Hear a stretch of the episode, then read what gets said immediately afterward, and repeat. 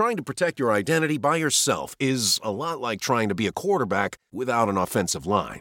LifeLock alerts you to blindside threats you may miss on your own, even if you're monitoring your credit. If a threat happens to get through, a dedicated U.S.-based restoration specialist is there to help. Join now and save up to 25% your first year at LifeLock.com/aware. That's LifeLock.com/aware to save 25%. LifeLock. Identity theft protection starts here. Noi esseri umani sappiamo da sempre che in natura è presente il concetto di ciclicità. Le stagioni, i cicli vitali, le coltivazioni, le maree, i cambiamenti climatici.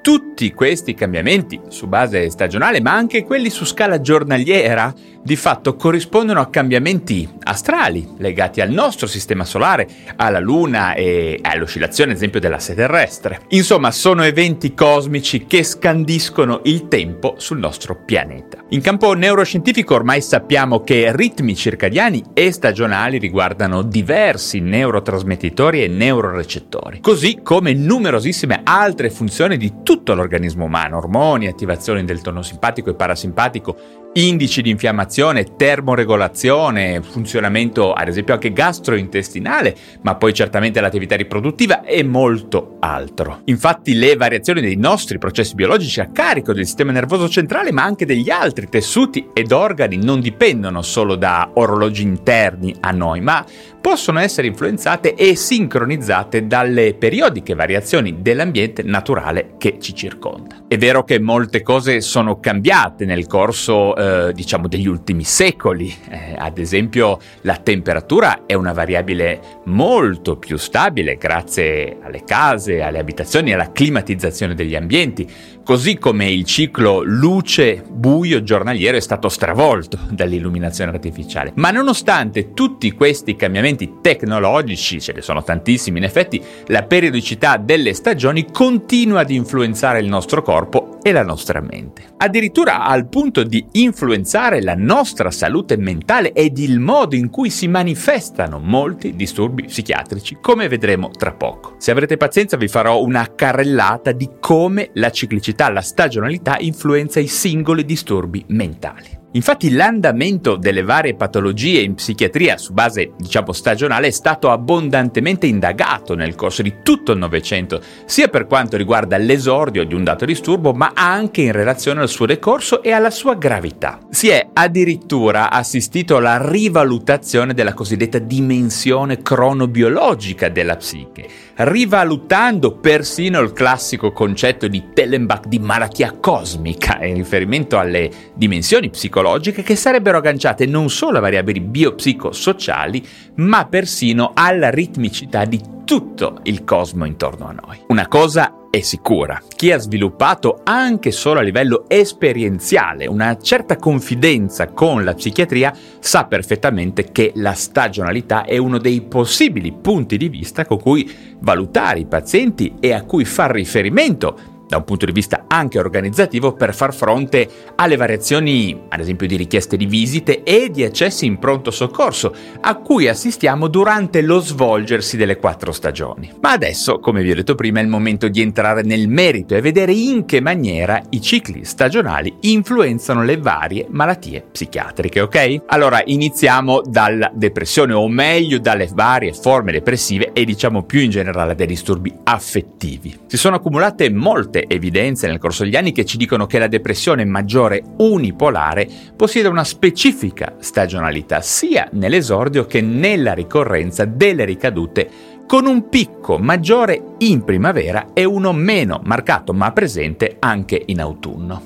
Ai cambi di stagione, per così dire. Altre forme affettive che hanno questo genere di andamento al cambio di stagione sono sicuramente il disturbo schizoaffettivo, se non sapete cos'è andate a vedere, ne ho parlato in vari video, le manifestazioni psicotiche depressive, quindi le manifestazioni che abbiamo in depressioni maggiori molto gravi, e anche la pseudodemenza, che è una forma molto specifica di depressione, particolarmente presente nell'anziano. Questi dati sono confermati anche dal maggior numero di ricoveri per riacutizzazione depressive a cui assistiamo in Italia e nel mondo nel periodo primaverile. Abbiamo molti dati al riguardo. È anche interessante, parlando di ciclicità, ricordare la ciclicità giornaliera di gran parte dei fenomeni depressivi, con tipicamente sintomi più intensi al mattino e minori alla sera. Una caratteristica che la distingue spesso dalle forme reattive o più modernamente di disadattamento, ma anche un'altra forma di cui vi parlerò dopo, che hanno spesso sintomi depressivi più intensi alla sera. Al contrario di queste forme affettive più frequenti al cambio di stagione, appunto, abbiamo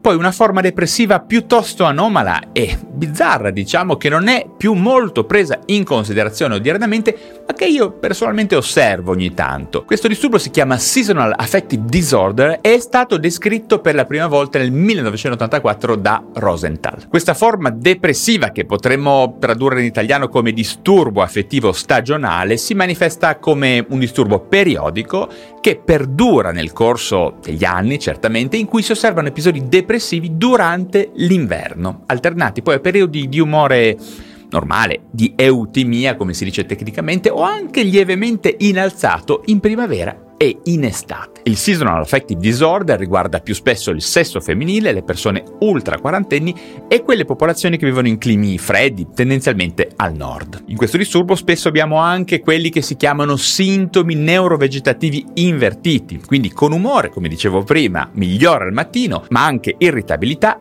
ipersonnia, molto più appetito, che comporta un aumento di peso durante appunto i mesi invernali. Passando a questo punto al disturbo bipolare, vediamo che analogamente alla depressione unipolare, la maggior parte degli studi indicano la primavera e l'autunno come i periodi più a rischio per le ricadute depressive, mentre gli episodi maniacali o subeuforici anche sarebbero molto più frequenti in estate e alle volte, diciamo, anche in primavera avanzata. Rispetto poi al delicato e importantissimo tema del suicidio, sia che si manifesti nell'ambito, diciamo, della depressione maggiore o del disturbo bipolare, sappiamo con una ragionevole certezza che i mesi più a rischio sono da marzo a maggio e poi da settembre a novembre. Inoltre, sempre parlando di ciclicità in relazione al suicidio, pare che la maggior parte degli episodi di suicidio si manifestino statisticamente nella fascia oraria che va dalla notte inoltrata, sino al mattino presto. I disturbi affettivi sono indubbiamente quelli che hanno il maggior numero di prove e di evidenze di una stagionalità molto netta. Invece per altri disturbi psichiatrici come la schizofrenia, il disturbo ossessivo-compulsivo, i gesti aggressivi magari anche correlati alla psicosi e gli attacchi di panico, pur non avendo una mole di studi significativa, come nel caso, diciamo, dei disturbi affettivi appunto, abbiamo delle evidenze che ci indicano che il periodo estivo invece è il più a rischio per ricadute, esordi e peggioramenti del quadro clinico, ok? È interessante sapere che in passato ci sono stati diversi studi che hanno provato ad associare il periodo in cui le persone nascevano all'eventuale esordio di alcuni disturbi psichiatrici.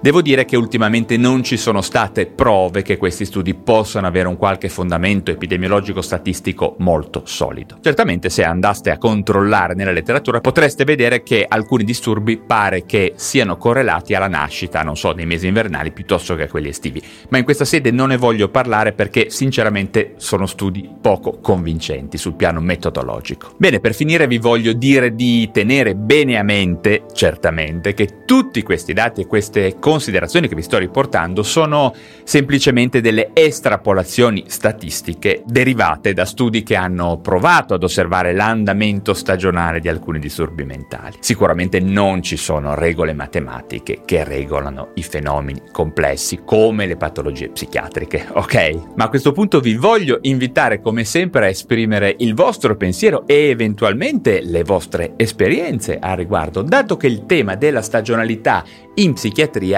è davvero affascinante e per gran parte ancora misterioso, nonostante lo si stia studiando da centinaia di anni, come penso abbiate capito. Bene, per oggi è tutto. Se vi sono stato utile, come sempre, datemi un like per sostenere questo canale e se ancora non lo aveste fatto, iscrivetevi subito alla piattaforma digitale da dove mi state ascoltando per ricevere tutti i miei aggiornamenti che parleranno di psichiatria, psicofarmacologia e neuroscienze più in generale. Un caro saluto a tutti e ci si vede presto per parlare di un nuovo argomento. You know how great your house looks and smells when it's just been cleaned? So fresh. And somehow, a clean house makes your head feel fresher too. With a housekeeper from Care, you can reset your house and your head as often as you like for less than you think. Find a great housekeeper, set a schedule that works for you, and check cleaning off your to-do list so you can put your mind to other, more fun things. Get the housekeeping help you need at Care.com.